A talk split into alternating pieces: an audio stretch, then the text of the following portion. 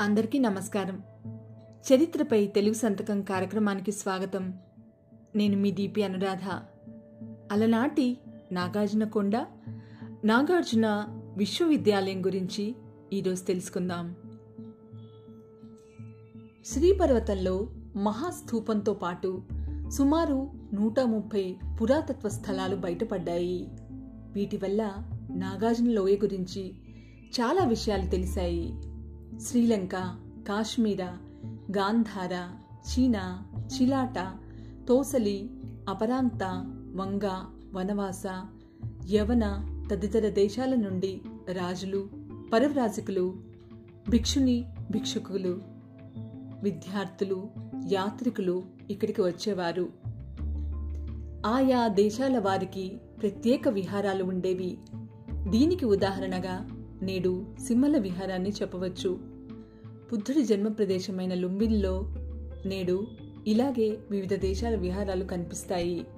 అదేవిధంగా ఆనాడు నాగార్జున కొండలో కూడా వివిధ దేశాల విహారాలు ఉండేవేమో. థేరవాదులకు బుద్ధగయ ప్రసిద్ధ క్షేత్రం మహాయానులకు ధాన్యకటకం ప్రసిద్ధ క్షేత్రం. ఆనాడు ఈ రెండు వర్గాల వారికి శ్రీపర్వతం ప్రముఖ యాత్రాస్థలం. శ్రీపర్వత లోయలలో ఇరవైకి పైగా చైత్య గృహాలు బయటపడ్డాయి. అందులో ఒకటి శ్రీలంకకు చెందింది. శ్రీపర్వతంలో మొదటి చైత్య గృహం ఈ విహారంలోనిదే. ఉమ్మడి ఆంధ్రప్రదేశ్లో ఎన్నో బౌద్ధ విహారాలు బయటపడ్డాయి. కానీ ఈ విహారంలో మాత్రమే బోధి వృక్షం ఉంది.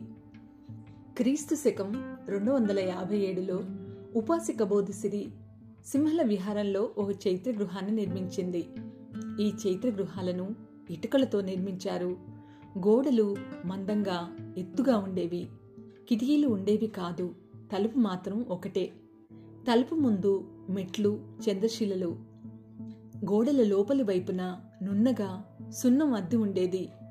పెద్ద విహారాలలో ముప్పై మంది బౌద్ధ భిక్షువులు ఉండటానికి వసతి ఉండేది. సంఘారామ సముదాయాల్లో నాలుగు వందల యాభై మంది పరివ్రాజకులు ఒకేసారి నివసించేలా వసతి ఉండేది.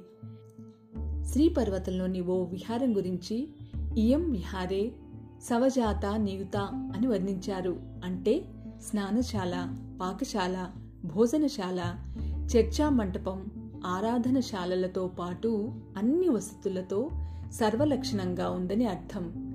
శ్రీపర్వతానికి సంబంధించి మరో ముఖ్య విషయం మరుగుపారుదల.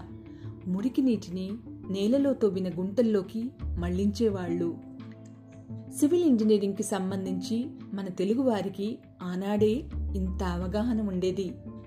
ప్రతి విహారంలోనూ ఓ స్థూపం. దాదాపు ఇక్కడ ఇరవై రెండు స్థూపాలు తవ్వకాలలో బయటపడ్డాయి. కొన్ని స్థూపాల పైన స్వస్తికను నిర్మించడం విశేషం. ఇదో కొత్త వరవడే. స్వస్తిక బుద్ధుడికి గుర్తు. నాగార్జున కొండలో ఆనాడు బౌద్ధానికి చెందిన పద్దెనిమిది శాఖల వాళ్ళు ఉండేవారట. వివిధ శాఖల నిర్మాణాలు విడివిడిగా ఉండేవి. ఎంతో రమణీయంగా ఉన్న ఈ శ్రీపర్వతంలో ఉండిపోవాలని ఆచార్య నాగార్జునుడికి కోరిక కలిగింది. ఆచార్యుడి కోరిక మేరకు శాతవాహన రాజు యజ్ఞశ్రీ శాతకర్ణి ఇక్కడ ఓ పెద్ద విహారాన్ని నిర్మించారు. ఈ విహారాన్ని చైనా యాత్రికులు పహయాన్ పొలోయి అని హుయాన్ సాంగ్ పొలమొలకిలి అని పేర్కొన్నారు. ఈ విహారం గోపురాకారంలో ఉండేది. అన్ని అంతస్తులతో కలుపుకొని మొత్తం పదహైదు వందల గదులు ఉండేవట. గాలి వెలుతురు పుష్కలంగా ఉండేవి. నీటి వసతి కల్పించారు. పై అంతస్తులో ఆచార్యుడి నివాసంతో పాటు ఆయన సేకరించిన గ్రంథాలతో పెద్ద గ్రంథాలయం ఉండేదట. క్రీస్తు శకం రెండవ శతాబ్దిలో విశ్వవిద్యాలయంగా ఇది పేరు తెచ్చుకుంది. ఎంతో ప్రఖ్యాతి చెందిన నలంద యూనివర్సిటీ క్రీస్తు శకం ఐదవ శతాబ్దికి చెందింది. కానీ నలందాకు వచ్చినంత పేరు మన నాగార్జునకొండ విశ్వవిద్యాలయానికి ఎందుకో రాలేదు. ఆనాడు ఇక్కడ బౌద్ధ ధర్మంతో పాటు జైనం న్యాయ వైశేషికాది దర్శనాలు లలిత కళను కూడా బోధించేవారు. ఇక్కడ అందరికీ ఉచిత భోజన వసతి ఉండడం విశేషం. మన దేశంలోనే కాక ఆసియా అంతా బౌద్ధ విజ్ఞానం పంచిపెట్టే గొప్ప విశ్వవిద్యాలయం ఇది. శాతవాహనుల కాలంలో ధనకటకం ధాన్యకటకం ఎంత గొప్ప విద్యాపీఠంగా ఉండిందో అంతకంటే ఎక్కువగా విజయపురి ఇక్ష్వాకుల సమయంలో పేరు తెచ్చుకుంది. ఆచార్య నాగార్జునుడు ఆర్యదేవుడు భావ వివేకుడు బుద్ధఘోషుడు బుద్ధపాలిత ధర్మకీర్తి కుమార విజయ ఇక్కడి విహారాలలో గడిపారు.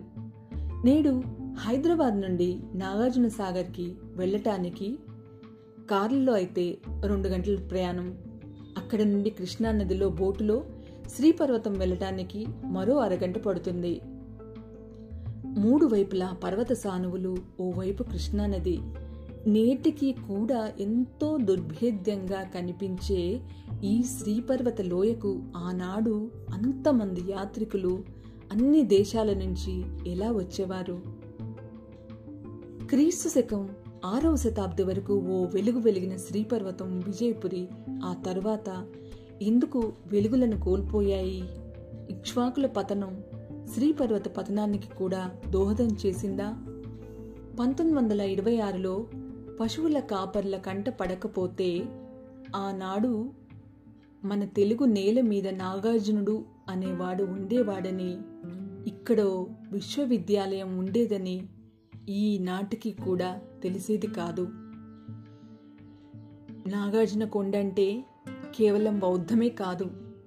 భారతదేశానికి సంబంధించి తొలి ఆలయాలు కూడా ఇక్కడే బయటపడ్డాయి. ఆ వివరాలు వచ్చే వారం తెలుసుకుందాం. నమస్కారం